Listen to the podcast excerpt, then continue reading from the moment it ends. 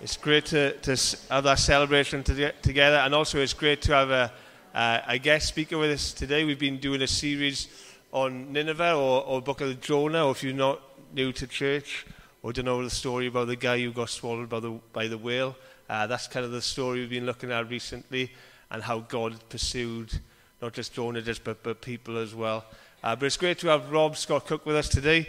Rob's a good friend from the church who's uh, been pray- he's one of those guys who tells you that he prays for the church every day. And you don't really say that unless you do it, do you? So it's great to have Rob and, and to uh, have someone who prays for us every day. And Rob is a, is a Cardiff boy or Penarth boy. Would you say Penarth over Cardiff? Bit of both. so, but he's, he spent a lot of his ministry in Bristol with a church and group of churches there over Woodies uh, who have been a part of some uh, great work in, in the city and seen lots of people come to faith. So it's great to have Rob with us uh, today and to, to speak to us. And so if you want Rob, come up and I'll come and pray for you uh, as we uh, invite you uh, to speak to us. Let me just pray.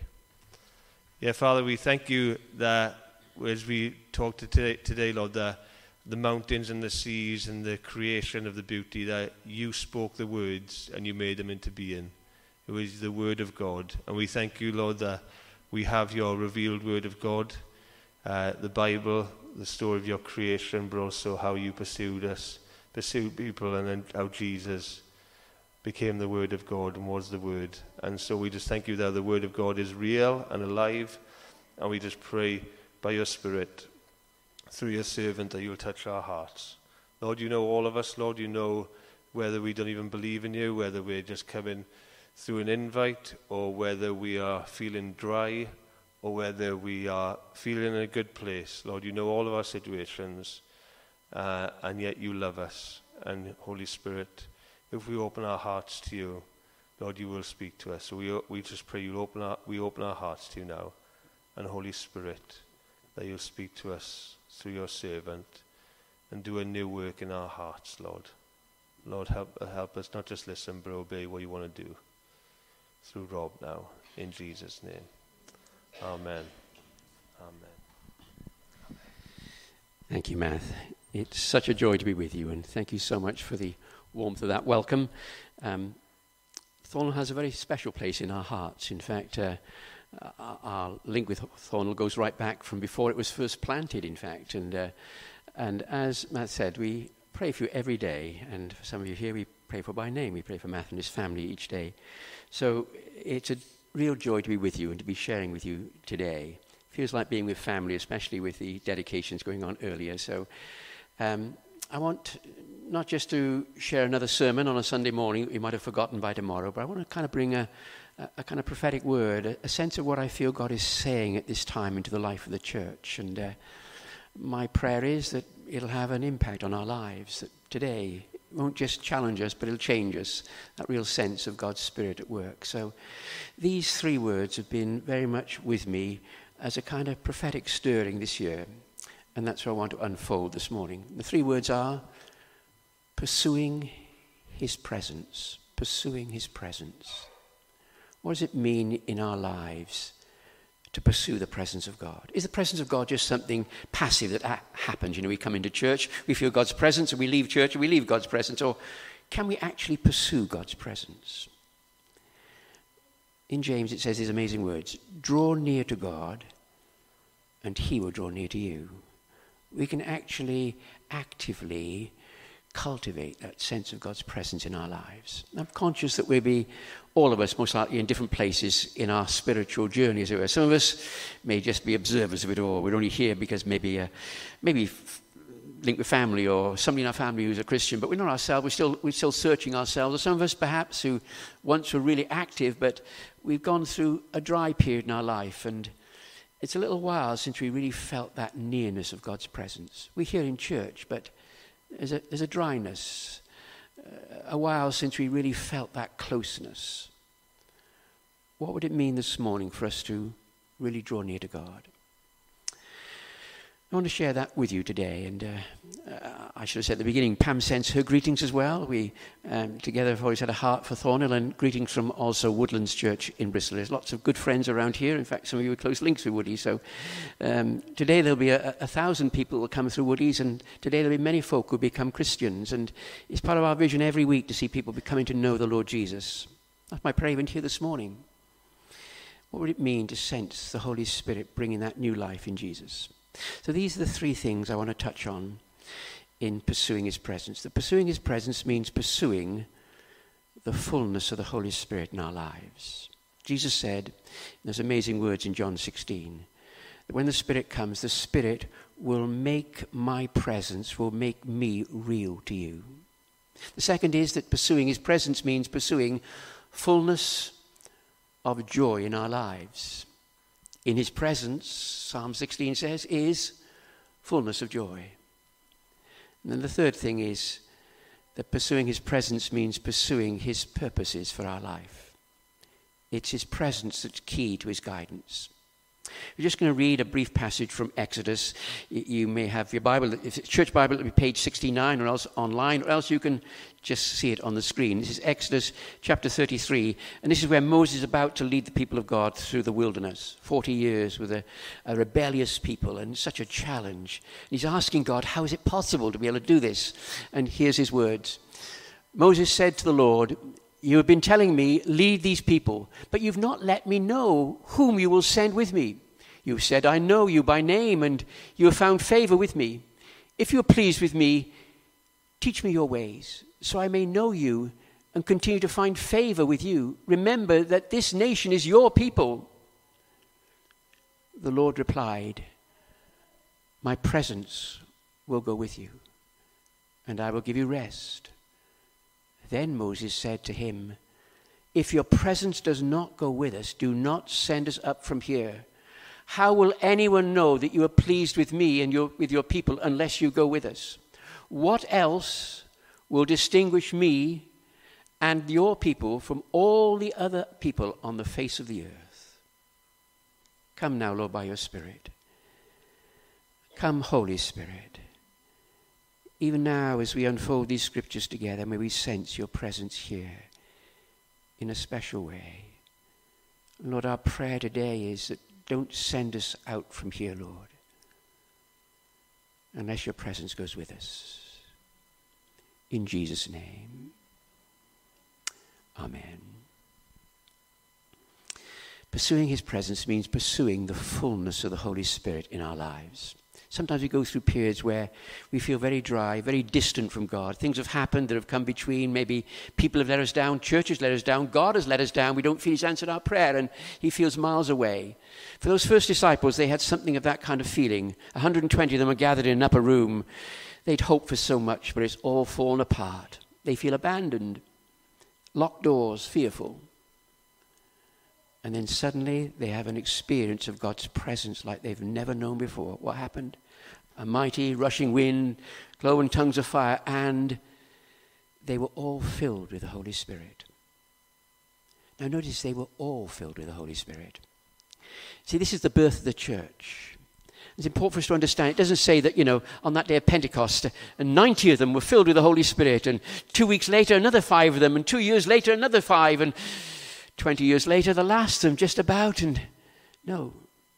But they were such a mixed bunch, all at different stages in their journeys, as it were, and yet they were all filled with the Holy Spirit. Why? Because it is the birthright of every believer. We can only live the Christian life in the fullness of the Spirit. It's the power of the Holy Spirit in our lives that enables us to live this life, experience His presence with us. Suddenly they all feel the presence of God in a powerful way. Now, why is that fullness so important?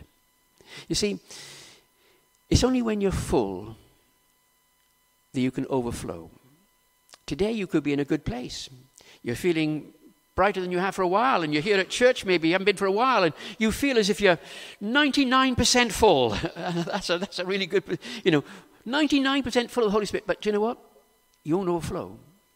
You only overflow when you're full. From then on, everything more that comes is overflow.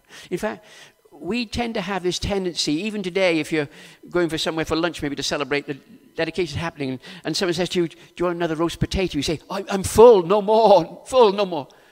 But it's not like that with God. In the kingdom of God, it's the other way around. It's when you're full, you want more. Because, like a, like a glass being filled with water, when it's full, everything from now on that comes as more is overflow. It's the overflow. It's the overflow of spirit filled life that's key to our worship. It's the overflow of spirit's life that's key to our witness. You know, when something overflows, everything around it gets wet. It just happens. There's an overflow. There's a, a kind of natural supernaturalness about that, that overflow. What does it mean in our lives then to be living in the fullness of the Holy Spirit with that supernatural overflow? It's not us trying to win an argument when we're trying to witness to someone. It's not us trying to find the right answer. It's just that overflow of the Holy Spirit. You know, for these first disciples, not long after that experience of Pentecost, they're in fact just on their way to the temple and uh, as a lame man and they see an amazing healing and before long the religious leaders are all challenging them it shouldn't have happened it's certainly not on this day and but even those religious leaders were so hostile to them it says they saw their courage and their boldness and they thought these are uneducated men. But they realized they'd been with Jesus. It was the presence of Jesus that made the difference. Even today, you're here, maybe as a visitor church, you're not familiar with church, or even, but you know, in the early church, when they were experienced something of that power of God among them, even a stranger would come in and they said the stranger will fall down, and they'll even a stranger, uh, and worship God, and they'll say, God is among you. God is among you. What made the difference? What distinguishes us from all the other people on the face? It's the presence of God. That overflow, that fullness of the Holy Spirit. Wherever we are, whatever we're doing. Lovely today with this dedication, just to again realize how, how important family is to God, to us. Uh, to be praying for our children, for our grandchildren. This last Christmas, we went to have Christmas Day with our our son and his wife and family. We got three grandchildren, and uh, our, our, daughter also came with us, and uh, her husband, and uh, we were quite a gang together. And it was um, we were in Birmingham, and this past year, Christmas Day was a Sunday. And so we went to church with them, and it was unusual for me because here I am at church and I'm not preaching, I'm not welcoming, I'm not doing anything. And we, I was sat at the back, in fact, because we were quite a large family, they were, filled a whole row, and I'm sat behind them.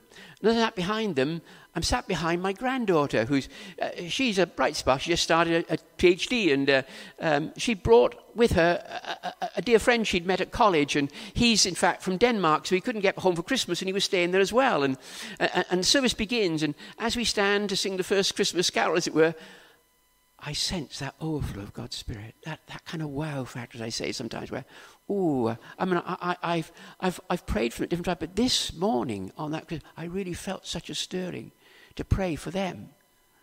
And so much so that when we, the service we went back for lunch, it was Christmas lunch with all the trimmings and that. And I purposely made a, an effort to, to, sit on the couch beside Martin. That was his name, and our granddaughter's name is Hannah.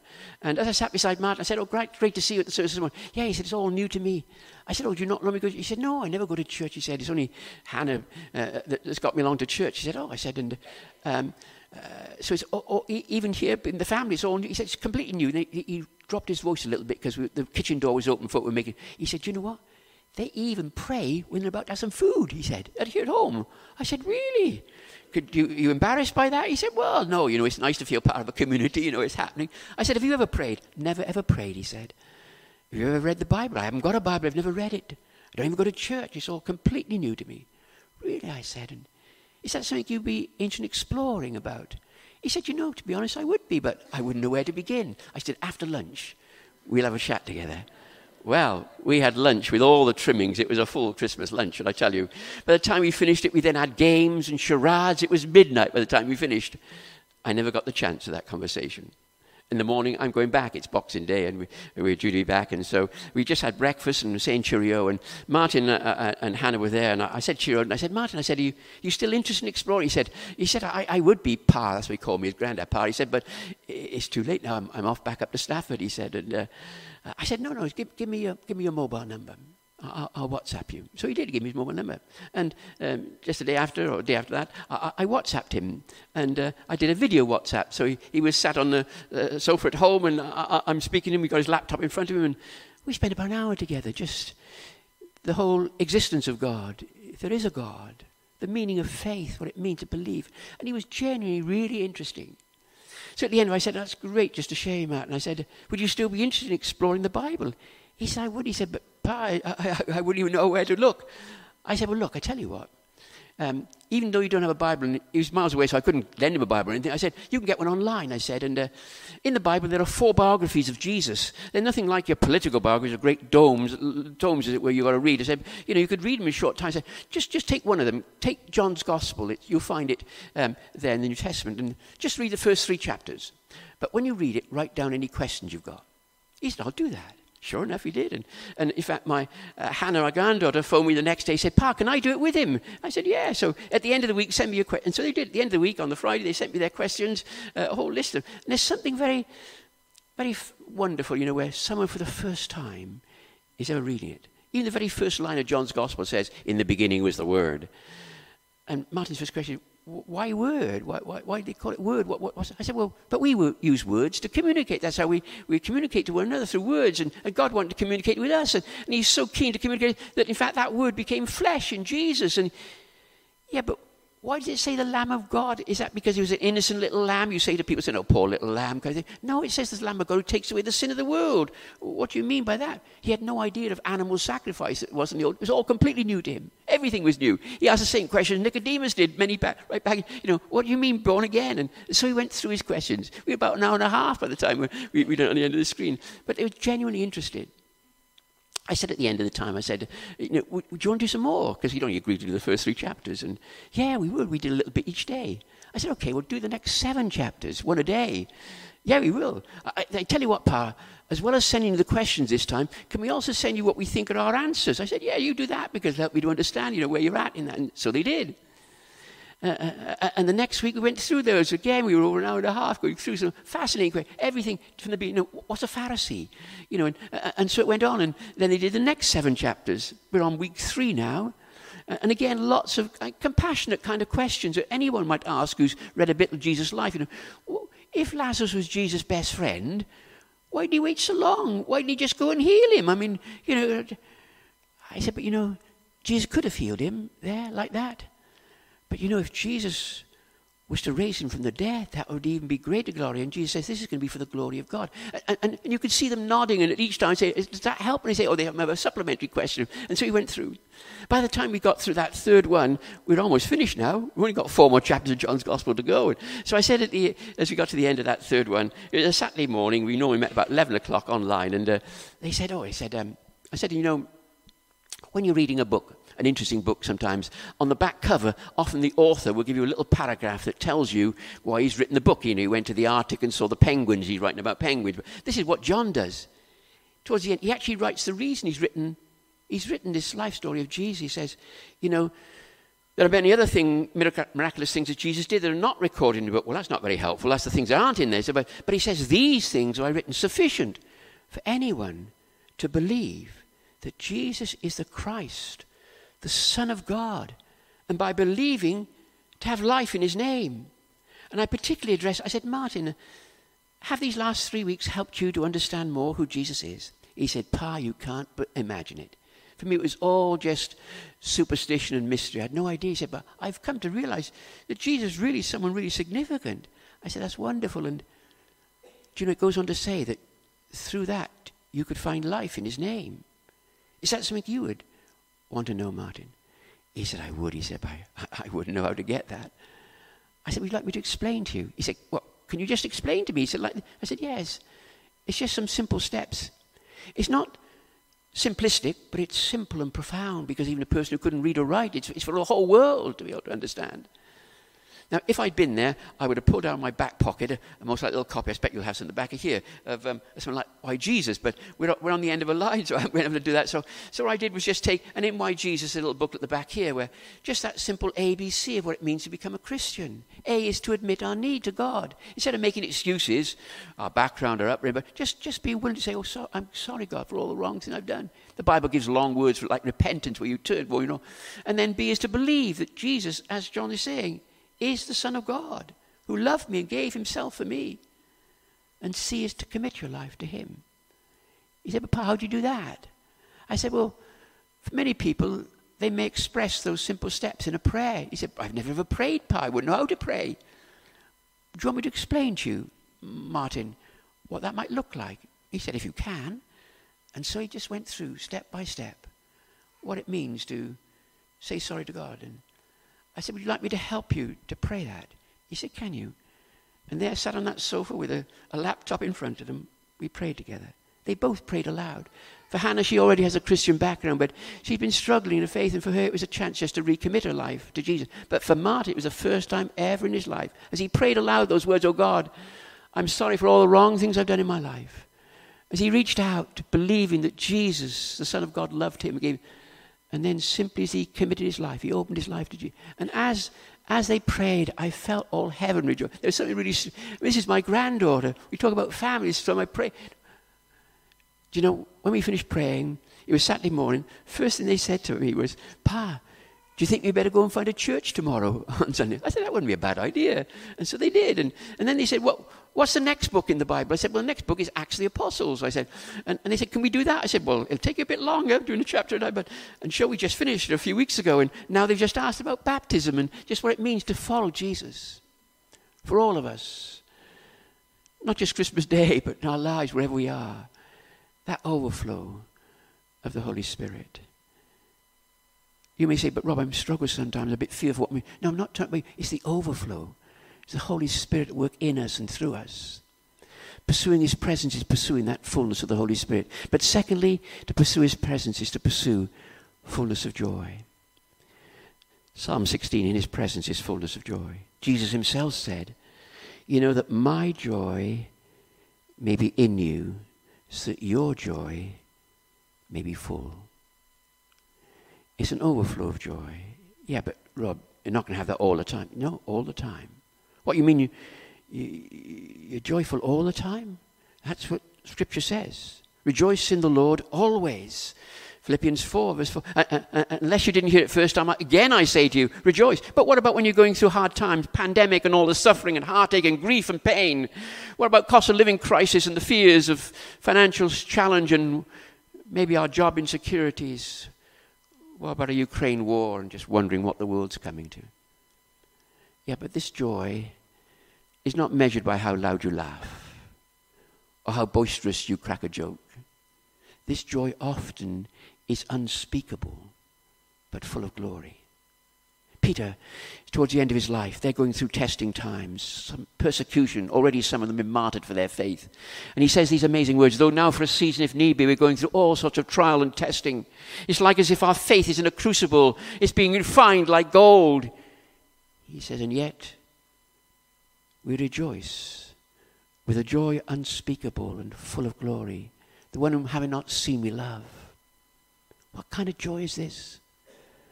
See, the Bible speaks of a joy that's not stimulated by external circumstances. What is it that distinguishes us from all the other people on the face of the earth, we read? It's the presence of God, making real that inner joy, that all my springs of joy are in you. When Jesus speaks of the work of the Holy Spirit, if anyone is thirsty, come to me and drink. If you feel dry, empty, if you're struggling, come to me.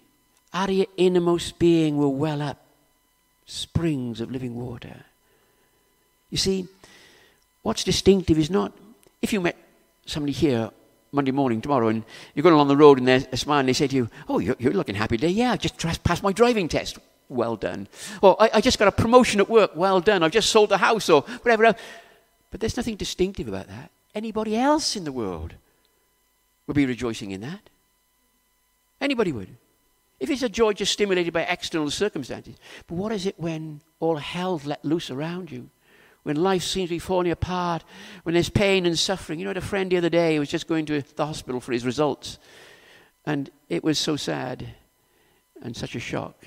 Diagnosed with aggressive cancer, possibly only a short time to live. He said, My world seemed to fall apart, Rob. He said, When I went home, home, I, I read my daily reading. I'd not had a chance to first thing in the morning. He said, I read from that psalm we had up on here, Psalm 139. He says these amazing words All my days are written in your book. Before one of them comes to pass, they're ordained by you. He said, As I read it, Rob, I felt this strange inner joy welling up inside of me. What you just had a. Re- yes. It's like a sense of peace, as if somehow my life is in God's hands. What kind of joy is this? In the midst of suffering, heartache, a joy that's unspeakable. You see, the joy of the Lord, is not just that we know the joy of the Lord. When God has blessed us and we feel we joy. No, the joy of the Lord is our strength. It's the source of our strength. Not just the outcome. Even when all around us everything seems to be draining me, but there's a joy in the Lord. There's a fullness of joy. You know, I feel called to a life of prayer. And one of the things about prayer, often we struggle with prayer. Uh, I'm, I'm careful sometimes speaking about prayer because folk feel guilty or we feel, you know, I ought to pray more. We all feel we ought to pray more. But, you know, when Paul speaks in Philippians 1 about prayer, he says this. He talks about how he's prayed from the first day until now, even when he first met them down by that riverside. He said, from the first day until now, he says, by always pray with joy what kind of joy is that? That consistency, it comes in prayer. There's a joy in prayer. I feel called to a life of prayer. And often, you know, we, we, we, sometimes begin the year with a week of prayer and fasting together in church. And sometimes some folk won't just become Christians. They won't just learn to pray, leave alone, pray and fast. And they say, oh, Rob, well, how'd you do that? And some say, to be honest, Rob, I only pray twice a week. Well, this week, a special week, pray four times. But Rob, when I pray, I only pray for about two or three minutes. I, I run out. This week, maybe pray for four minutes. And, you know, just, just, just sense God take it. But, but Rob, any, any little clues? And I remember uh, doing something just off the cuff. I, am uh, pulling out a, a, page of A4. I can't remember whether it was a clear page or not, but I'll, I'll tell you now. And this little simple guide has changed hundreds of people's lives in prayer. I only had somebody the other day, been a Christian most likely 50 years. And as we were talking, out of his Bible fell a little A4. He said, Rob, oh, there's my little A4 there. He said, you know, that's changed my prayer life, Rob. Changed life for me. It's only something simple now. There's nothing special about it, just a plain A4, okay? I'm going to fold it into four. There it is. And on the first quarter, I said this. This is just sharing for that particular week of prayer. Then I said, just put one name or one person. But this week, pray every day for them. Every day for that person. Yep. On the next quarter, put the days of the week Monday, Tuesday, Wednesday, Thursday, Friday, Saturday, Sunday. And put another name, a different name, or a situation. It may be praying for Thornhill Church or praying for your local school or, you know, put another name each day. Pray for that one on Monday, that one Tuesday. And then on the final half of the A4, uh, we wanted to actually, I realize we'll know this because you've been present when we um, uh, I've shared before, but um, the days of the month 1, 2, 3, 4, 5, 6, 31 of them. If there's only 28 days in a month, then on 28 you pray for three days worth. But um, 1 to 20, 1 to 31, okay? Day this fella I was sharing it with, he said, Rob, he said, I couldn't pray for all those. That's nearly about 40 people. He said, I said, I said, wait a minute. No, every day you only pray for three. You can do that when you're cleaning your teeth. But by the end of the month, you'll have prayed for 40. Here's the first thing that's really significant about that exercise. It's not just think of a name and stick it down. Who is it that God wants you to pray for every day? I mean, that must be really significant every day. Now, just even today, just do that little go home, get a sheet of A4, fold it in four, just do it, just as a little exercise. Who would you, who in your life, in terms of priority, would you pray for every day? Who would you pray for once a week? Who would you pray for? Now, over the years, my once a day will have grown. I don't know if I'll have it in my back pocket here, but my, my little kind of um, A41 name has become many names because Thornhill's not the only place I pray for in situation every day. So, uh, in fact, um, there we are. I think I got. Uh, I mean, uh, I, I, have to keep changing this because it looks a bit like the Dead Sea Scrolls, but you know, my, my, my, my it, has got more sellotape on the original thing. But you know, folded up my back pocket like every day, every day, I'll just uh, pray for. So I, I pray for, for, for Matt and the family every day, every day. And whatever I am, I, I know we need time. If the bus is late, I'm on the bus stop. On, the other day, I was on the bus stop, right? This is the Whiteladies Road, you know, Bristol. And, and uh, it, was, it was about five o'clock. It was rush hour and it was raining. The bus was steamed up. When I got on it, the whole ground floor was full. I went upstairs. The top stairs was full as well. By now, I couldn't get off because the bus had started, and uh, I, am stood there. And uh, but at the next stop, two people got off from the front seat of the double decker, right? And uh, so I, I, I, sat in there.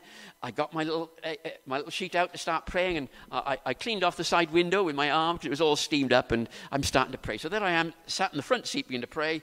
And uh, I don't think I quite got as far as Thornhill or Matt there, but I'm, I'm on, on way down. And, and, an older gentleman come and sat in the seat beside me. And he cleans off the whole of the front windscreen with his arm. And he says to me as he's cleaning off, oh, he said, I get a bit claustrophobic on the bus and began to tell me, I'm thinking, God, I'm trying to pray here. It's a bit of a distraction. No? But then I think, that wow factor, that overflow, that Holy Spirit prompting. No, this is not a distraction. This is an opportunity. So I said, oh, I said, why?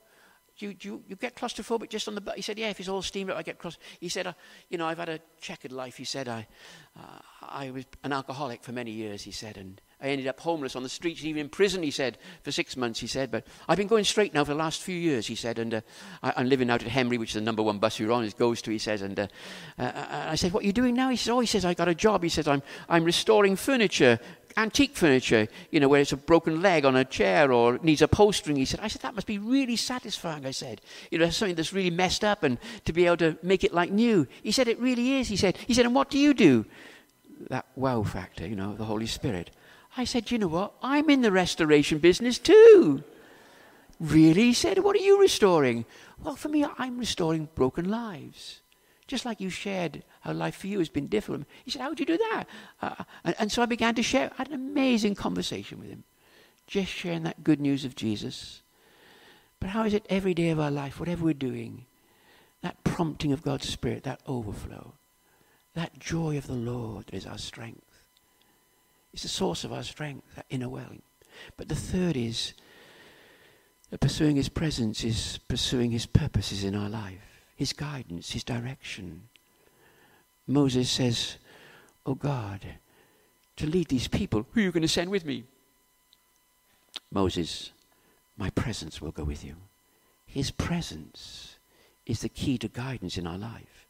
That's why, whether it was a, a cloud or a pillar of fire, God's presence was always with them and a consciousness of it.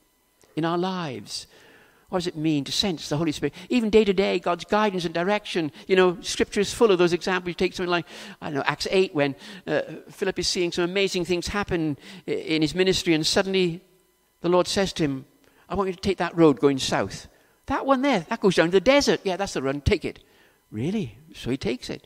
He gets on it, and after a little while, see that chariot in the distance, that cloud of sand? Draw near to it. Oh, so he gets near, doesn't know what it's going to be. Oh, and as he gets near, he can hear somebody reading on the chariot. He's been to some second-hand scroll shop in Jerusalem and on his way back home, and he happens to be reading those very words from Isaiah 53, led like a lamb to the slaughter. Just those very words like linked with John 1, the Lamb of God who takes away the sin of the world. That very moment, the Holy Spirit says, draw near to that chariot.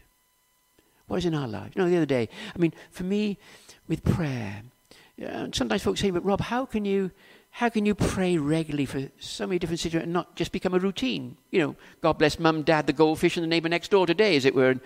Because every day, every day, it's a bit like reading the Bible. I read through the Bible in, in a year every year, so I know these stories off by heart.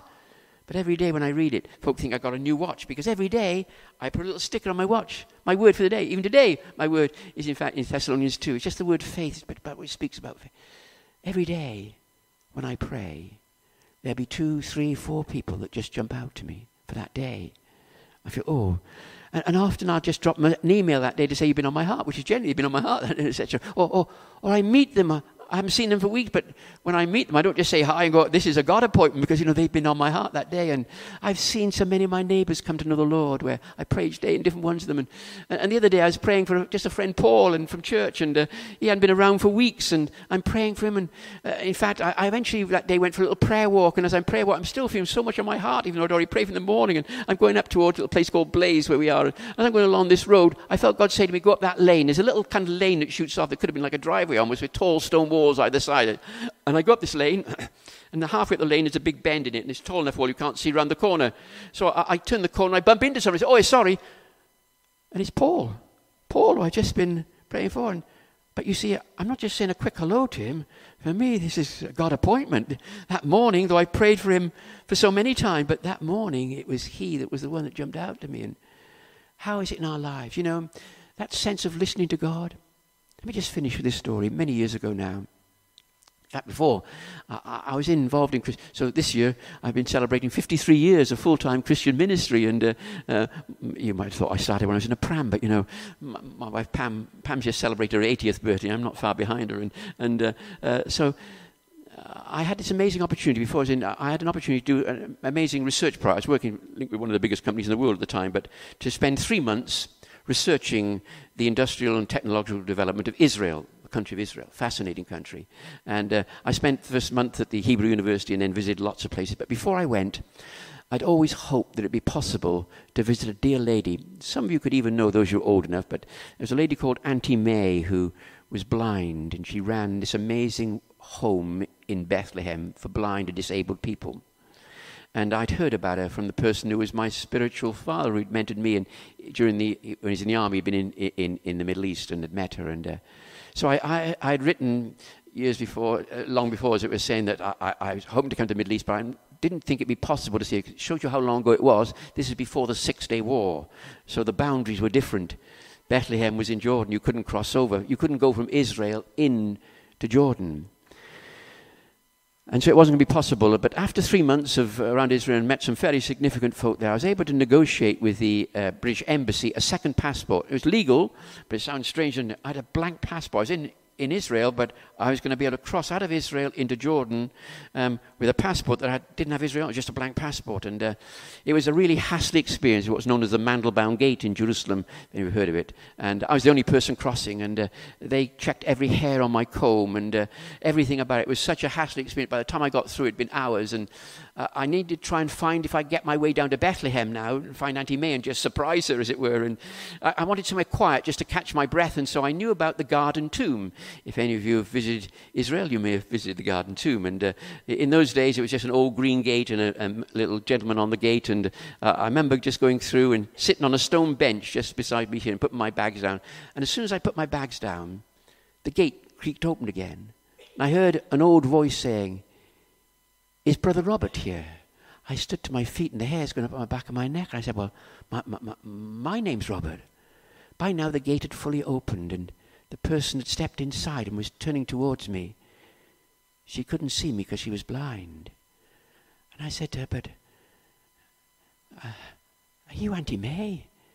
She said, Yes, she said, and you must be Brother Robert. I, I could have fainted where I was. I said, But Auntie May, how do you know I'd ever be able to cross? And how do you know it'd be today? How do you know I'd be here? And she said to me, like as if it was an everyday experience, she said, Oh, Brother Robert, she said, this morning I was in the Lord's presence and talking to him, and he said to me, Go to the garden tomb at noon today, and you'll find Brother Robert. Well, I uh, talk about the hairs on my neck, my number, uh, uh, you know, but, but that's like it was in those New Testament days. There was a sense. I went to stay with Auntie May for two weeks, every day. It laid the foundation of my life of prayer. When you prayed with her, maybe because she was blind, she'd cultivated a faculty of listening to God, of hearing from God. In such a way, when she prayed, like, you'd look around to see where the Lord was. I mean, it's such a sense of the Lord's presence.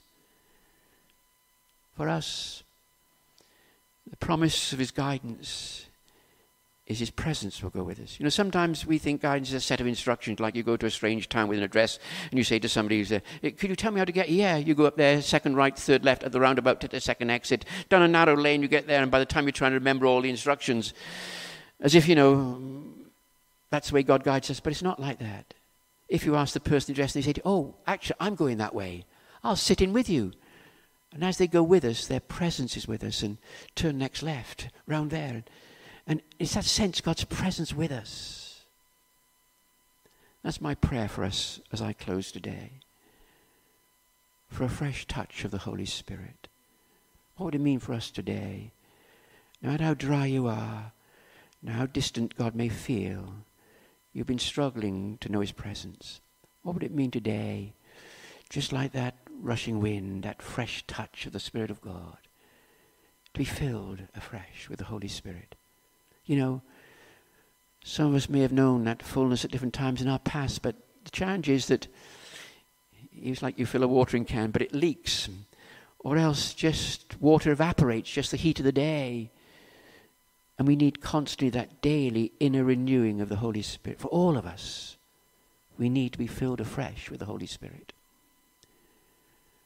For you, perhaps you've lost the joy of the Lord. David, when he failed God so dismally, and he said, Oh God, just restore to me the joy of my salvation. If you lost that joy, that overwhelming joy, that overflowing joy, do you long to know God's guidance today? Big decisions in your life, challenges you're facing. It's not just, oh, quickly God say, you know, up there, turn right to left. It's His presence that will make the difference. I want to sense that now today. I'm not sure how best we might do that, but I want to sense we consciously respond to that. See, you've got to draw near to God, and He will draw near to you. How could we do that? This is what I think we'll do. We, get the worship leaders up a moment, and we're going to sing that song. Uh, there must be more than this. Okay? If this morning you're wanting more, this is your chance. Just consciously to draw near. When you draw near to Him, He will draw near to you. So if the worship folk can just come and lead us in that song, this is what we're going to do. Um, I'm not going to say, as we start the song, stand to your feet. I don't want you to do that.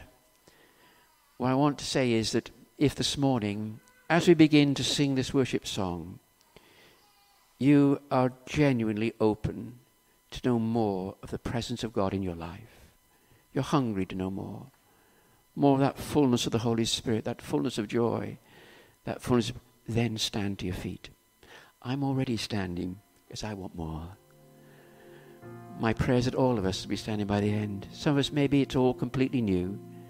If, like my granddaughter and a friend Martin this morning, for you it's saying, Yes, I, I do want to know more. I want to explore that truth it is in Jesus. Then you stand too, just as your way of responding to God. So let's begin to sing there must be more than this. Don't wait till the last verse. I'm already standing, and I'd love for you to join me. But only if there's that genuine sense you want to say, Lord, more of your spirit, Lord, more of your presence, that fresh touch. Amen. I hope that's clear. Let's begin to worship.